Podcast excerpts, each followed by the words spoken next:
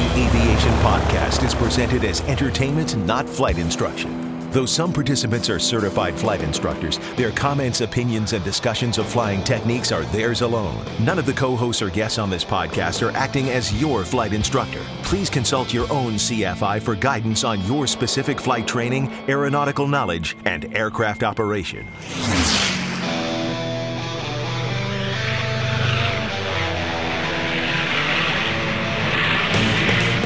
This is the Stuck Mic Avcast, an aviation podcast about learning to fly, living to fly, and loving to fly.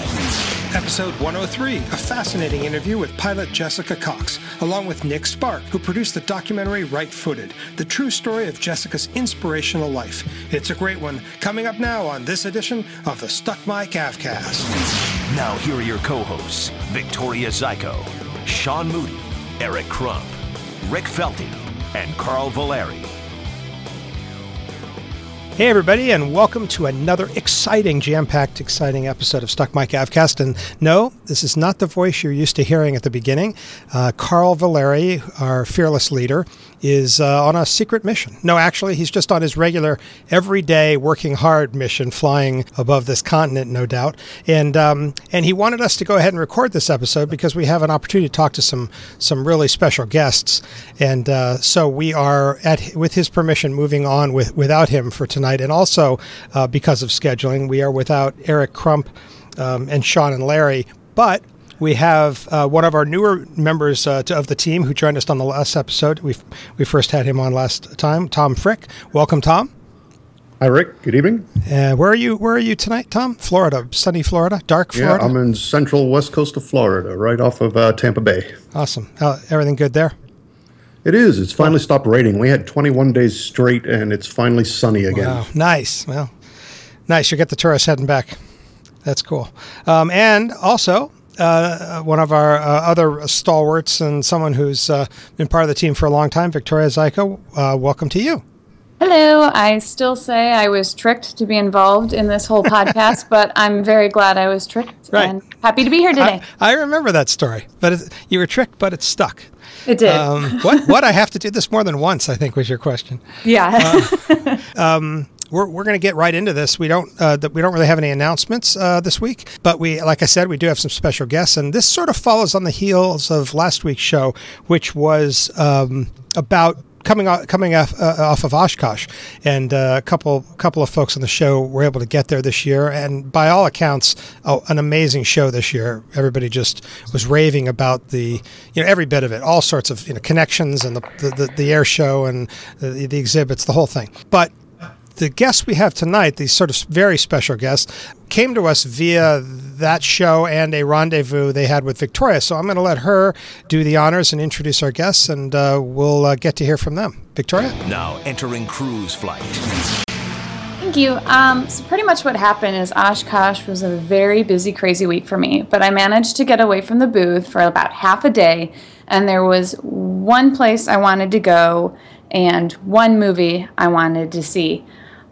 This movie I was so curious about, and when I went in, the only bad thing about this was I was in the very front row of the theater in the EAA museum and my neck hurt afterwards. Only bad thing I can say about it. The documentary blew me away. I actually teared up at some moments. I laughed, and most of all, I was inspired by what I saw. So, without further ado, I'd like to introduce to you Jessica Cox and Nick Sparks of the Right Footed documentary. Welcome, guys. Thank you for having us. Pleased to be here. Let's get right into it. Um, Jessica, for our listeners who may not know about you, tell us what makes you stand out compared to most pilots.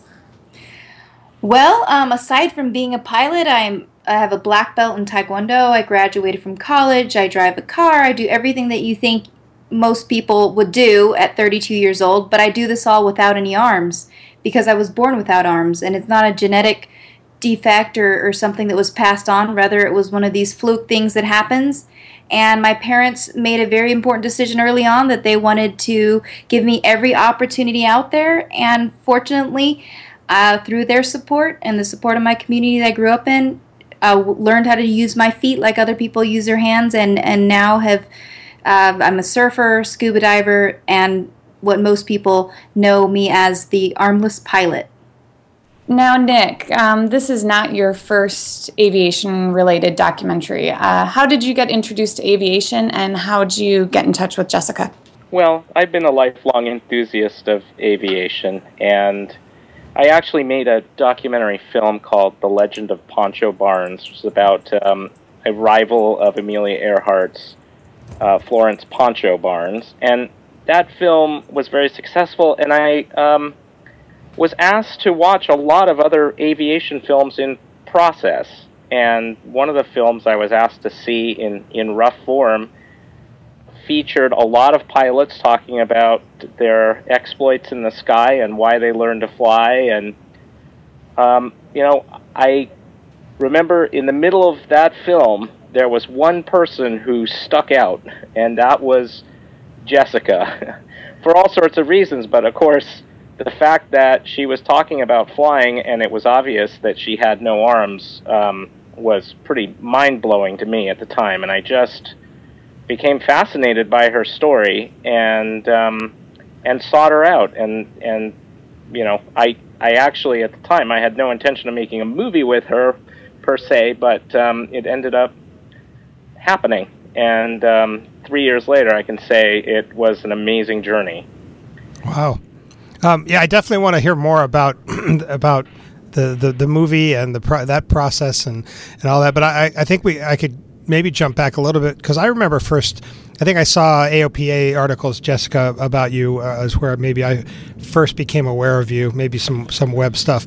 Um, but but one of the questions we always ask people, and and it's it's sort of a valid question no matter who you are, is. Eh, eh, but I'm interested to given your given your path through life, is how you got into aviation. You know what what happened that got you there. I love when people ask me that question because flying was my greatest fear. And going up on a commercial flight as a kid, I was just terrified. But this opportunity to go up on my first flight in a single engine airplane came about through a nonprofit called Right Flight. And a fighter pilot who started this nonprofit, he came up to me after I spoke at a Rotary Club and he asked, How would you like to go up in a small airplane? and I just had no interest. I'd never been up in a small single engine airplane my entire life, but my dad was with me and he was an aviation enthusiast. He jumped right in and said she would love to. And at that point I was committed and I I went up on my first flight. I was hooked and even though I was afraid of it initially and all the way up until takeoff, but once that feeling of having my right foot on the yoke hmm. once I was able to process that and how different it is to be behind the controls, I made a commitment that I wanted to become a pilot. Wow. Now, what at that point? So, how old are you when that's happening? I was 21 on my 1st mm-hmm. flight in a single engine airplane. Wow. And I so 21. You've by then you probably had. I'm guessing because I haven't seen the documentary and I haven't read your your story in detail, but you probably had some other successes where you had done things that maybe others might think you couldn't do. And so this was another of those. But I'm, I'm my guess is you had some successes prior to this with being into being in the world, being being in the world very normally. Is that is that true? Yes, yes. It was definitely a build up of all the previous challenges to get to the point of flying an airplane. And naturally, I learned how to do things with my feet throughout all the stages of childhood and into college. Mm-hmm writing down notes, doing all the ordinary things to be able to have the dexterity in my feet and my legs to control the airplane in a safe manner. Right. Um, yeah. and, and, and, you know, Nick, when you, so when you met Jessica and you started at some point imagining, hey, you know, there might be something here we could, we could work on together. I assume some of that some of some of the background of getting her to that point is is is what interested you, or and is that story, you know, part of the story for you? Well, I, I, I, let me tell you something interesting about this. Is that um, you know the story of Jessica learning to fly a plane is an amazing story, and it's certainly a big part of our film. But actually, the reason I decided to work with her had not that much to do with that. I, Ah. I actually, although I was, you know, stunned at that accomplishment that she had made, but what really um, made me want to make this film was that I, I ended up meeting up with Jessica in Pasadena because uh, I had sent her an email asking, um, you know, if I could meet her because I, I just admired her and, and wanted to meet her. And um, she said, you know, I'm, I'm actually getting married and I'm coming out to Los Angeles to tour the church where I'm going to get married in a few months' time. And that would be a great opportunity to meet. And, um, and I went out and and sat down with her and her fiance Patrick, and um, you know was very taken with her because she, when you meet her, I mean, she just does everything so naturally. You know, she was sitting at a table drinking from a cup of tea, um, held with her. Her foot was holding the handle of the mug, and um, I think she had opened the door for me with her foot, and you know, it was just really something to to talk to her. But I didn't really believe um, that there was anything more, maybe than just a short film uh, to be made with her, which I, I kind of felt had already been made. A lot of those people had told the story of how she learned to fly. Uh-huh. Um, she'd been on a lot of television, but what intrigued me was she started talking about how she was getting married, and unlike most of the um, people I've met who are in that position who want to talk to you about their dress and the venue and the, the, the gift list and um, oh, all those Yeah. really wonderful things. That was not her focus. She started telling me about three little girls who she'd been mentoring, who had all been born with limb differences, and meaning they either didn't have arms or they had maybe partial limbs, and that um, she had made it a point that they needed to come to this wedding and be there to witness um, her getting married because Yeah. it would affect them. It would have an effect on their psyche, and that she told me that if she had had an example like that in her life, it would have been very transformative to her because she did not imagine at an earlier age that she could um, pursue a relationship like this. Right. And that just Yeah. touched me. And when I heard that story, I said, I don't know what, how did, how we're going to do this. I don't have any money to do this, Yeah. but I swear we're going to film this wedding. And that is actually where this all started for me, Yeah. really. So aviation, of course, that Yeah. was part of it. That was my entree to Jessica, but Yeah. um, the, the the the story I just related is the reason I actually became passionate about this. That, that's a great story. Uh, that, that I get it. I totally get it. You, you not only is it a good story, you, you, you told it well. So, um, Victoria, I think you you had a question. Yeah, actually, um, I'm glad Nick brought that up because that was one of my favorite scenes in the movie. Just how these girls looked up to Jessica and realized, you know, um, they might have not felt a part of a group their whole life. You know, they might have felt left out because of their differences. And watching this documentary, I noticed Jessica just is so a part of everything that she um, encounters. She's she's a family member to aviation. She's a family member to these girls, and it's not it wasn't an easy feat all the things you've accomplished at all but you you took it with such stride and such focus um, what gave you that drive to be a mentor for these girls and to take on these accomplishments like becoming a pilot Well, for me, there's really no greater feeling than to know I've given some form of hope or inspiration in a way that I would have loved to have received it as a child or as a teenager because it is very difficult to be different. And I didn't meet anyone who was similar to me until in my teen years. And it was just always difficult. I always wondered, you know, is there anyone else out there like me? Or, um, you know, I had all these questions about how would I uh, get married and have children? Is that part of my future? And all of a sudden, I was watching a TV piece about a woman, she didn't have arms. And watching this piece in those couple minutes, it just transformed my life in a way that just reassured me that I could do anything I wanted to do. If I wanted to have a family, if I wanted to get married, all these things were very possible. And I wanted to be that same difference for children who, like me, grew up or grow up feeling different. I also think it's pretty pretty poetic and beautiful that the inclusion in a personal day of yours. You know, one could imagine people thinking, uh, "Oh, I can I can be in this environment. I can teach or I can make appearances." But but to to have the presence to say, "Come to my thing because you need to see this," or "I want you there because it'll I know how much it'll matter." I mean, it, it's it's a pretty pretty powerful thought and idea and it actually if you take that and extend that to every everything else in the world things would be a lot better if we all did that you know in some form or another that's just my little aside uh, for sure that's she doesn't stop there either um, the documentary actually touches on another young child i forgive me i forget what country you're in but he had never seen a small plane before and you went for the ride in the plane. Ethiopia, yes. Yes. Ethiopia. Can you tell us a little more about your work over there and um, about that flight?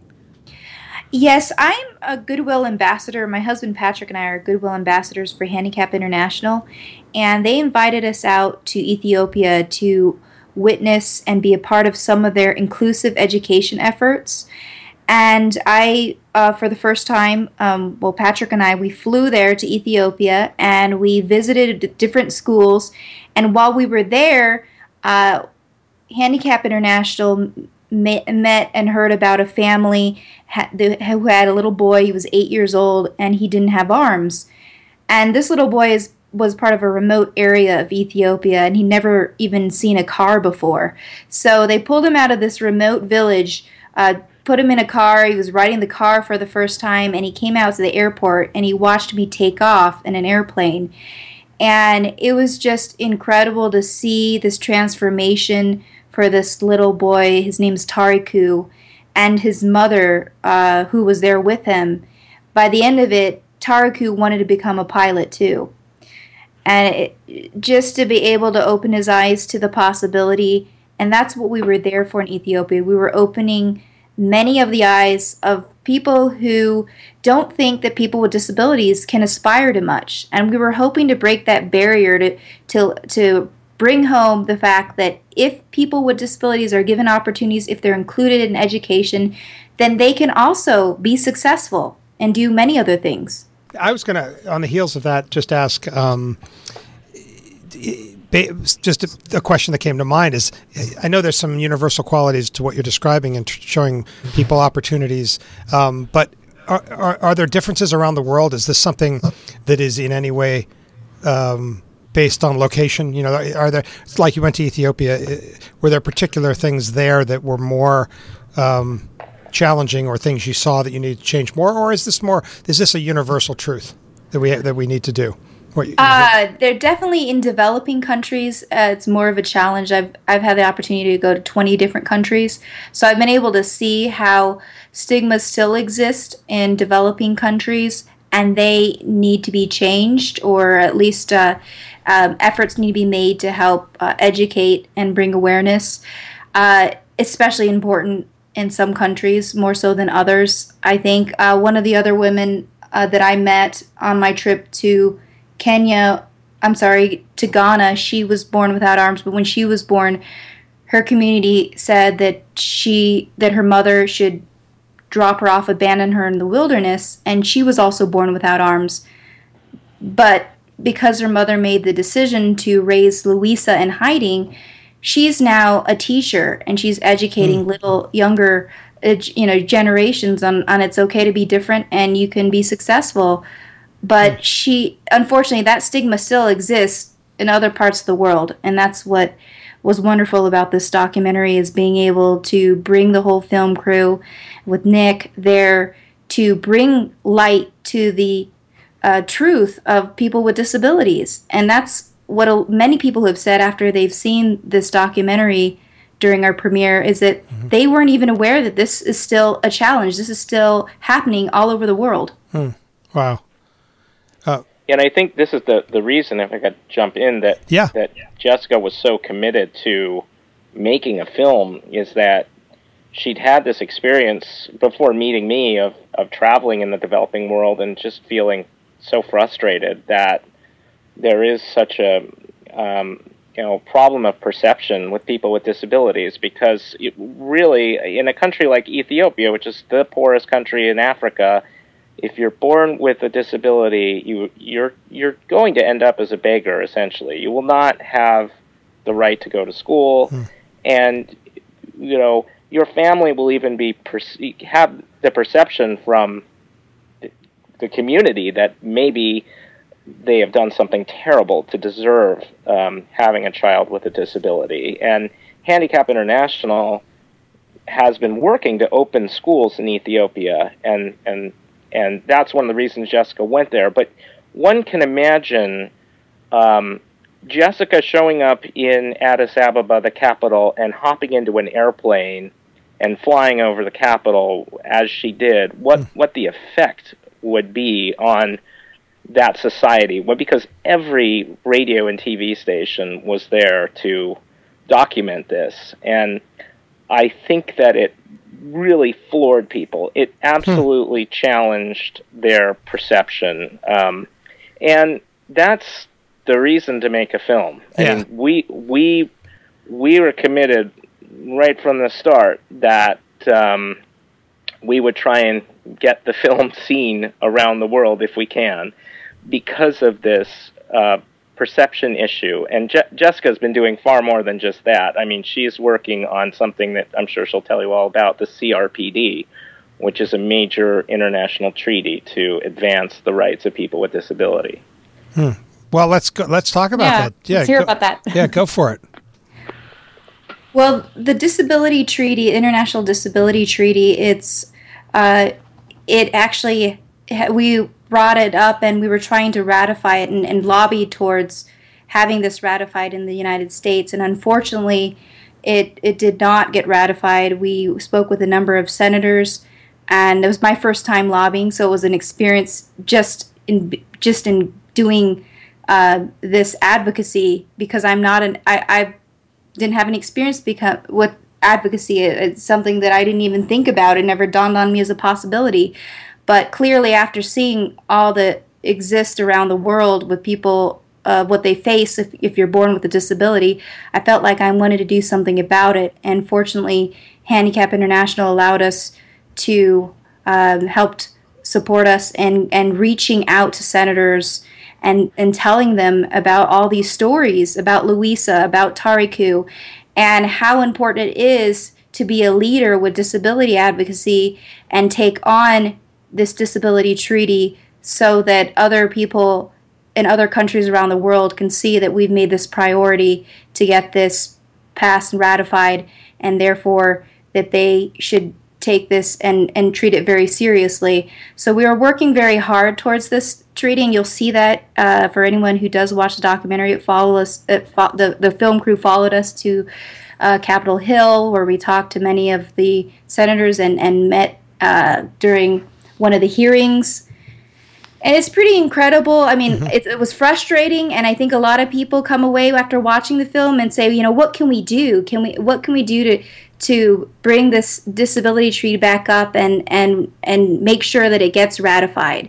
Mm-hmm. It really creates a certain uh, passion in people once they see it and see that it hasn't, you know, f- for just uh, some I mean, Nick can tell you more about how some of these reasons for not ratifying the treaty are pretty frivolous. Yeah, I'm sure. And, uh, they don't make any sense considering how important this could be for so many people, so many lives around the world. Yeah, Nick. So Nick, in this so that in the dynamic, I can imagine you're documenting all this, but also, you know, getting pa- passionate about it as well, or or or feeling a connection. Is that is that a tricky line to walk, or is it is it the only way to do it? Well, I have to say, I mean, so much of this project kind of unfolded in front of my eyes. It was nothing I imagined. And I, I couldn't have imagined, I think, when I said I would like to film your wedding, Jessica, that I would end up traveling to uh, two different continents and I don't know five or six states and the and the halls of the U.S. Senate following Jessica for two years with her with her husband, um, and um, you know, I I try to be a little bit uh, dispassionate as a filmmaker because I'm there to really record what's happening and Right. not to interject myself into it. Right. Um, at the same time, there are moments when one can't help but sort of be touched by what you're seeing, and I would say that um, you know it can, it can it can be difficult, Yeah. and uh, there are a lot of choices one makes um, trying to tell Jessica's story. Right. But I was just lucky to work with somebody, Jessica and her husband, who were just so generous in terms of giving me access and being forthcoming. And and it really is Jessica's film in the sense that it's narrated by her uh, entirely. I mean, there's no there's no other voice really. Um, her and her husband really are. You know, it's their story, and and that's um, you know, from my perspective, a gift. Uh, you know, I, I I work a bit. I have worked in media my life, but not not documentary work. But I I can imagine that uh, this is maybe pretty. This, this is certainly a way to go about it. But what it seems like happened here, or what tends to happen to to good documentaries, I think, and you can correct me if I'm wrong, is that you sort of want to document and let the story find you, kind of, or figure out what wants to be told here, and that this seems like this is what happened. That that as you, you know, one might have imagined a documentary about you know a woman with no arms who, who can fly planes, but that you started in a different direction uh, for other reasons, and it became something else completely, which is pretty cool. Well, there's there's an Alfred Hitchcock quote. He said that in a feature film, the director is God, and in a documentary film, God is the director. That's perfect. and th- and yeah, and that's really true because countless times in the course of making this movie, something would happen that would just utterly kind of change our direction or what we were doing. And I mean, uh, the the story that I tell a lot of people is that uh, at one point I really felt we were finished filming, and I was ready to start the editing process. And yeah, a big story in the film is Jessica's relationship, wonderful relationship with her mother, and her mother is from the Philippines and uh, from the Leyte region, and you know, just about this time that we were kind of wrapping up, um, a gigantic typhoon, in fact, the most powerful typhoon in the history of the world, essentially, uh, hit her mother's hometown, and within 48 hours of that, essentially, there was discussions that you know in the aftermath of this storm would would it be important for Jessica to go as an a representative of Handicap International to the disaster zone to um, meet with people with disabilities and buck up their spirits and that was where my plan for editing went right out the window right. um, and and um, you know I'm I mean it was a terrible tragedy, but I'm grateful that that happened because it added another dimension to the film that would not have existed. Yeah. Yeah. So- Victoria, I- I think you had a question. Yeah, you talk about the the film taking so many different twists and turns, but it doesn't feel like that when you're watching it because you're just kind of drawn into it, and it, it, it is very smooth and it it portrays a lot of passion. And I've noticed um, when I was waiting in line before the we could walk into the movie, and when I was waiting after to talk to Jessica, that everyone came with this passion um, just by knowing her and being around her and hearing the story. And I was kind of curious since we are talking mostly to an aviation audience, and you were just at the biggest um, aviation show in the world. How many um, people inspired you that came up to you during the Oshkosh premiere of Right Footed?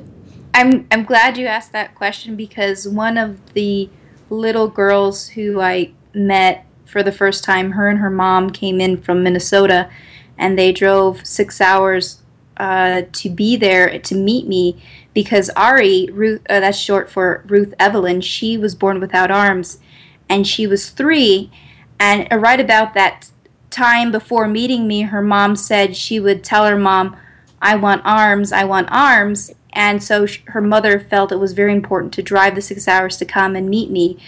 And uh, we spent some time together after the screening where I got to bring her to the airplane and show her how I fly the airplane and talk to her a little bit.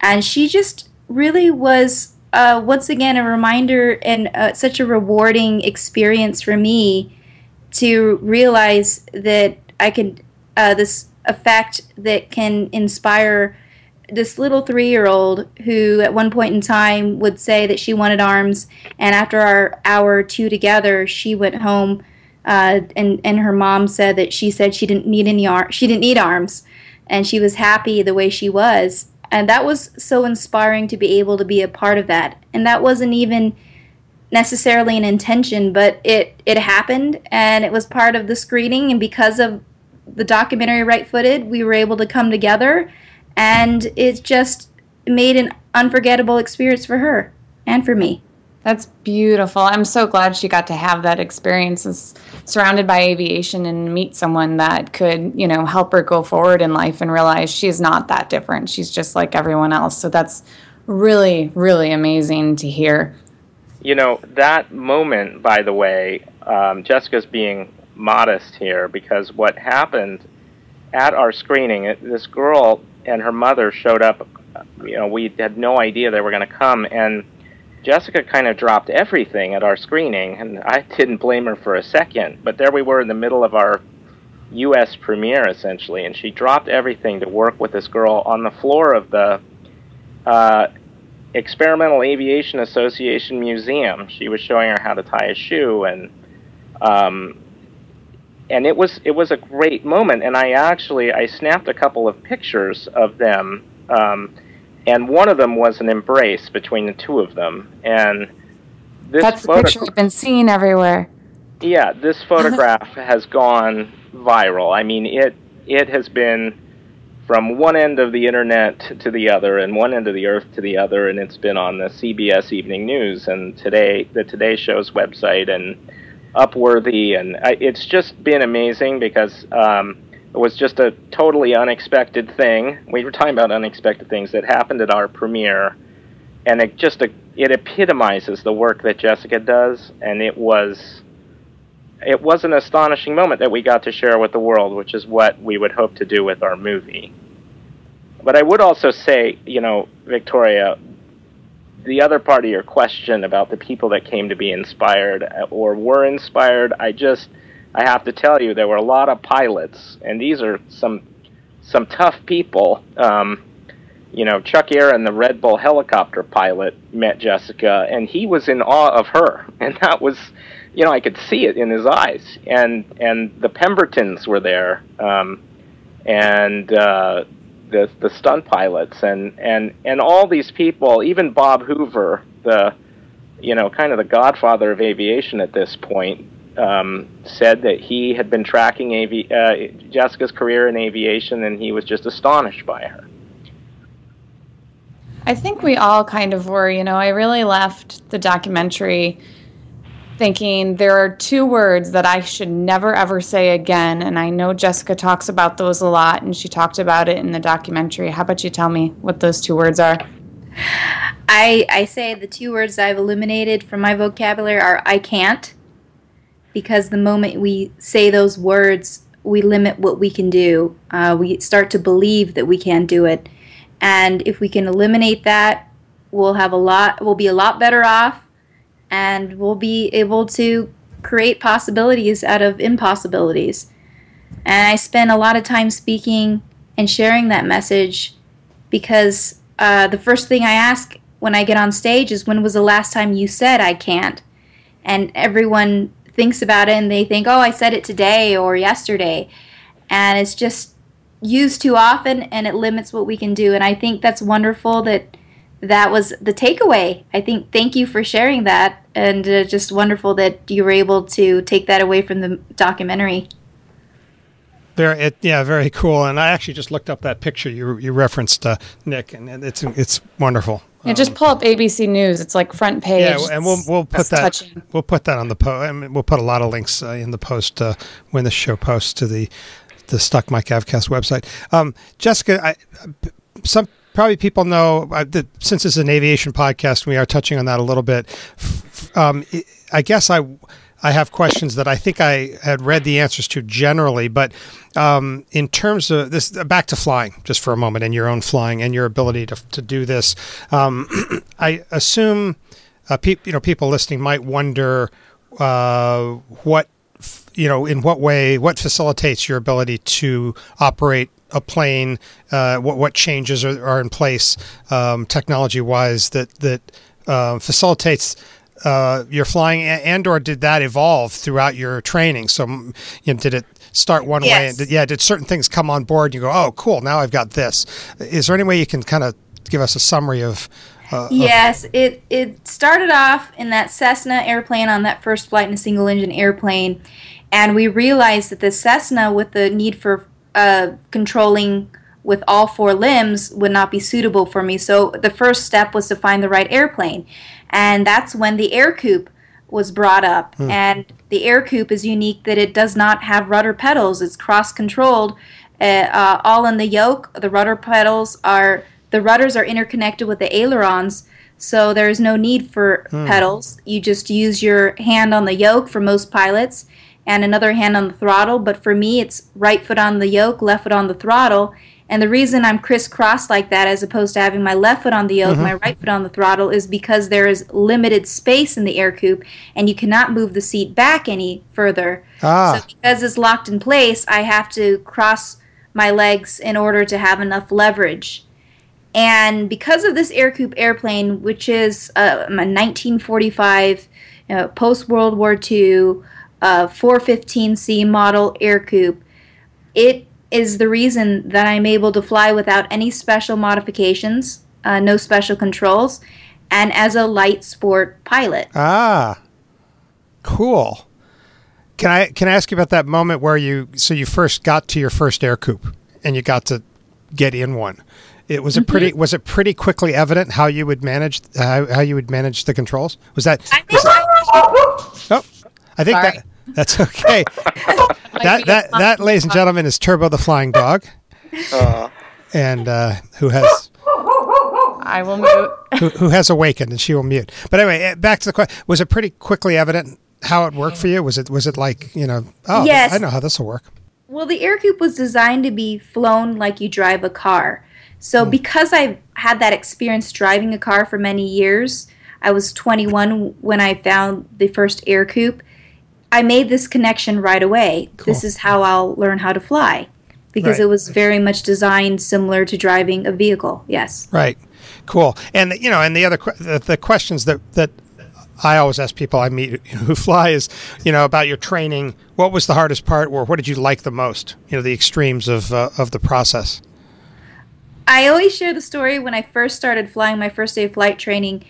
The most difficult thing for me was buckling myself into the four point harness and how I had to figure that out. Ah, But I did it in a way I, I, I say think outside the shoe, and that's exactly how I buckled up the harness. I fastened the harness first, then loosened up the straps, and I stood on the seat and slid my body into the harness, and then I tightened it wow. and that was the way I started out flight training. And another obstacle or challenge was landing safely, um, Right. being able to have enough leverage, and develop developing that core that I needed to be able to um, pull back on the yoke and flare. And that was a challenge because I have both feet up, one foot's on the throttle, one foot's on the yoke, and with that positioning, you don't have as much leverage as well as it is somewhat awkward. And because of that, it it was a little more challenging for me to uh, learn the landing uh, successfully. Wow. That, that that's great. I mean, that's very interesting to hear because we all have, you know, we we we all have our particular areas that are challenging. But to hear you speak of the, you know, the- what the physical nature of what you had to do to make, you know, something that's complicated anyway work for you is fascinating to listen to. Um, Besides the physical nature of flying, did you experience any issues with perhaps flight instructors or other Yeah. people thinking this is not something you should be doing? The craziest part about all that is I didn't experience much much of that. I think uh, my my flight instructor who took me through to f- solo and to uh, certification, which he was one of, of three uh, because we had these ongoing challenges over the course of three years three different Ercoupes, three different states, flight training in all three states, and finally figuring out the right Ercoupe. Um, the other challenge being the, the height of the throttle. It had to be low enough on the control panel for me to safely re- reach it. But when I first approached these instructors, uh, Parrish Traweek, who took me through to solo and certification, when I went up to him, my phone rang in my purse. I grabbed my phone out with my foot and I pressed the um, button to answer the phone and I brought it up to my shoulder and held it between my chin and shoulder. And that demonstration unintentionally uh, convinced him that I could handle flying an airplane. That's cool. Um, how was the check ride? That I mean, uh, th- that's always a, a, big deal. But oh my goodness, the check ride was quite the event. I, I must say, I had a support from all over of all my in- instructors, and everyone came to the airport that day. That's unforgettable. Um, and the uh, the the instructor who came in at the FAA certified um, uh, to give me my cert my check ride, he came in and he he said, "Well, if you can fly an airplane with your nose, you can fly an airplane." if you can show me how you fly this airplane with your feet, I have no reason not to give you hmm. uh, a certificate. And and of course, as a sport pilot, my driver's license, hmm. which many people wonder, um, how did I get my medical? I, my driver's license acts as a yes. medical. Yes. As a sport pilot. Cool. I mean, perfect. So, Jessica, how often do you fly? I am supposed to be flying more often. Uh, I have I actually have a pretty busy schedule, so I don't get to fly as much as I would like and as much as you know, I'd love to fly. It's just the airplane that I fly is based in an airport about an hour away from where I live. So it takes up at least half the day in order to do that. Yeah. So right now, once I have an airplane Ercoupe closer in, it would be nice and make it easier to go flying. Yeah. And that would have been my answer too. Not enough. Um, You know, um, so what what ultimately is your biggest challenge flying? I mean, what was what is the absolute hardest thing for you to do, and and what's the easiest?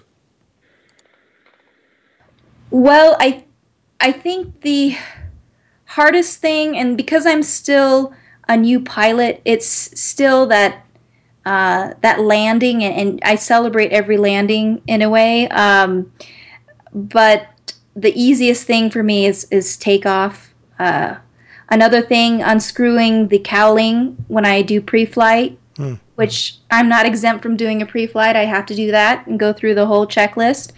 Um, so I'm always standing on one foot, unscrewing the cowling, and sometimes those screws on on the Ercoupe are a little more difficult. Yeah. so that's that's some of the difficult uh, tasks for pre-flight, and other than that, I think it's just about yeah. getting more t- more hours Yep, which is true of a lot of us. Um, me, hey Nick, can I ask you uh, if we can just shift shift gears here because there's a lot of stuff to cover. But I want to. Sure. Could, could, I say something about all this? Though? Yeah, yeah, yeah. Go before you jump in. No, yeah. Um, because I just I have to say, it, it was great to screen our film at at AirVenture because we were among pilots and they are such a supportive group, and we made our film completely on a nonprofit basis through donations, and aviators were some of our biggest supporters. And I mean, what floors me is just the story you heard from Jessica. I mean, there were people out there who were willing to take a chance on her, who, you know, as yeah. pilots, they said, "I'm going to put her in the cockpit of my plane, and um, and she's going to learn to fly." I have so much respect and admiration for those people because, as we know, Jessica's very, very capable, but they took a leap of faith, and I think we see that throughout the whole aviation community. It's very, very impressive. And, you know, there's something really special about Jessica that we haven't touched on, really, which is that, you know, Plane and Pilot magazine named her one of the top 10 pilots in the United States and, and possibly the world, I guess. Um, last year, and and it wasn't because she's uh, such a terrific pilot. It's it's that she's using aviation in a way that no one else is, and and maybe mm. nobody really has since the dawn of aviation, which is she's using it to really inspire people and show them what's possible. And when she's in a classroom and kids see her when she's doing her demonstrations and they recognize that she's a pilot, I think they all think, wow, I could be a pilot. And so she's a, a great ambassador for aviation as well. Oh, clearly, it's it's it's it's all it's a great story. Um, I was just going to touch Nick on the on the movie. Um, just I, I, guess I'm not clear. I, I, I, guess it's coming, and you premiered it. But can you can you tell the audience, you know, our, our listeners more about when you know timeline and where they might be able to, what you expect they might be able to see it and or get sure. it or whatever. Yeah, well, we we premiered the film at the Mirabile Dictu Film Festival at, at actually at the Vatican, and Jessica um, flew around the world to attend that um, in the Holy City, and quite stunningly for all of us, we won the Best Documentary Film Award at that wow. event. Congratulations!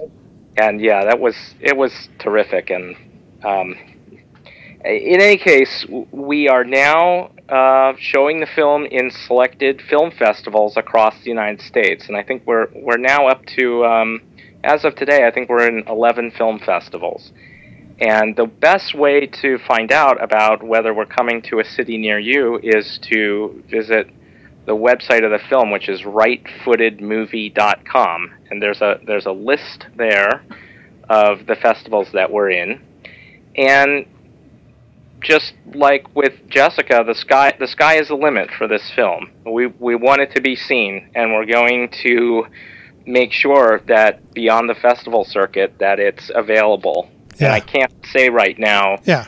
how what form that will take, but my last film has been on public television for the last five years, and I expect this one will also have a long life because it, it needs to, frankly. A lot of people need to see the film and learn about Jessica's story and be inspired by it. Yeah, no, I, I have no doubt. It, it I, I, can't wait to see it myself. Uh, Tom, you had a question? Yeah, so I, I, was sitting here thinking, Jessica, you have, um, I mean, all of these accomplishments that you've you've gotten through. I mean, to learn to drive and, and to learn to dive, and I'm a, I'm a scuba diver as well, so I can't even imagine the challenges there. Um, and, and, flying, I'm a pilot as well. So, um, you know, all of these things and all of these, all this work that you're doing uh, through your movie and through um, helping all of these other people. I'm curious, you know, who do you look up to? Who, who's your mentor? Who's somebody that, that you look up to, that you aspire to be, or that, that, that you aspire to follow, and, and, and what motivates you? I have many uh, mentors. I mentioned earlier in the interview about um, Barbara, who I, I saw a piece on, on TV about her and how seeing her at that age when I was a teenager changed my life in the way that I could see myself getting married and having kids and living on my own. And she still inspires me because she's she's a bodybuilder and stays fit. And that's a challenge as you get older and something for me as a speaker and traveling often it, it's hard to stay fit and to, to um, exercise and, and do regular workouts. And she inspires me in that way to keep pushing for a fit body and to uh, make sure that exercise is part of my daily life. And I, right now, I still practice Taekwondo. She's my mentor, and I, I, look up to her. And there are a number of aviation people out there. I, I met a pilot, Scott Cook. He flies an airplane with one hand, one arm and he inspired me. Um, his friend Shannon Nil, who's also a pilot, flies with one arm. They they both are amazing pilots and continue to um, fly. And just knowing them has inspired me. I get to share stories with them, and that's always wonderful to have in the aviation world. Oh, awesome. And and and the other question that I have is, um, you know, you could probably, with all of these accomplishments and everything you've done to this point, could probably just sit on your laurels and and not do anything else and just cruise on from 32 years old on. Uh, but I don't think that's in your blood. So what's next? What what what are you aspiring to do?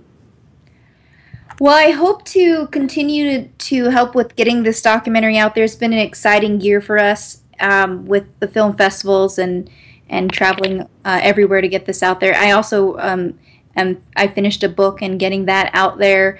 uh, speaking. And one of the things we're hoping to do in the spring of next year is we're potentially we're planning this right now is to do a cross country flight and stop in at different schools along the way to do a motivational and STEM talk for the youth.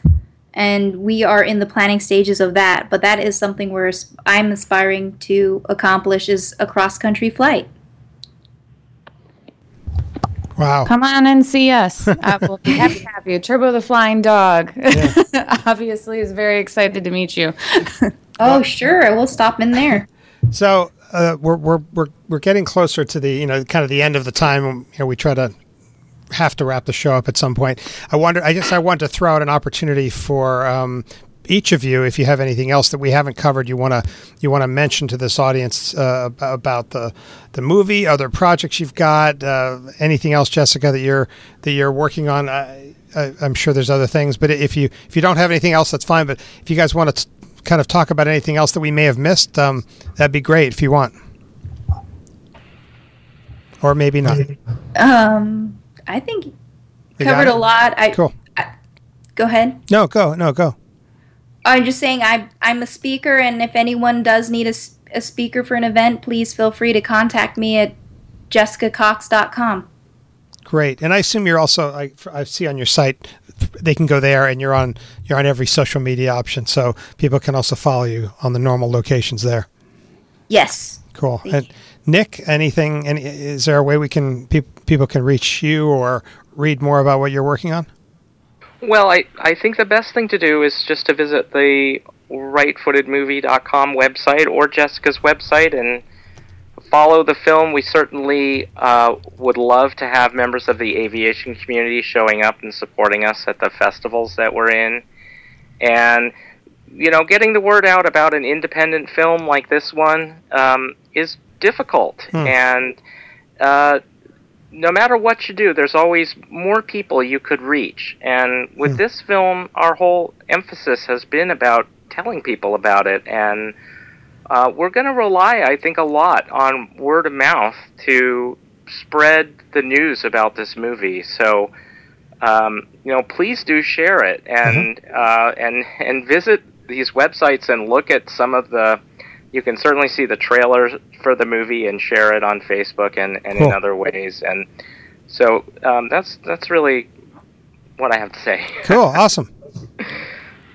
Well, Nick, what what you've done with Jessica's story, I, I think, was art. And Jessica, you are uh, beyond amazing. And because because of what I saw at Oshkosh, I know I'm going to. Uh, be careful of what I say and make sure those two certain words don't uh, escape my mouth ever again. So I, I, really appreciate you guys being on with us tonight, and I really look forward to seeing uh, the success and how many other people you inspire with Right Footed. Yeah, Thank you. Thank you. Yeah, thanks, thanks you guys. Thanks to, to, to Nick and Jessica for being here, and uh, definitely check out their websites. And and uh, I, I, like uh, Nick's idea of you know you, you guys know how to grab the links to those videos and repost them on social media, and that'll do that'll do a lot. You know, because as that ripples around, uh, it, it, ripples a long way, and that's how they, we can help them reach people. So. Um, uh, so thanks, definitely thanks for being here, guys. And uh, I guess I'll just sign off for now. Next uh, time we're gonna Carl will be back. I'm not sure what members of the team will, will be here, but as many as we can round up.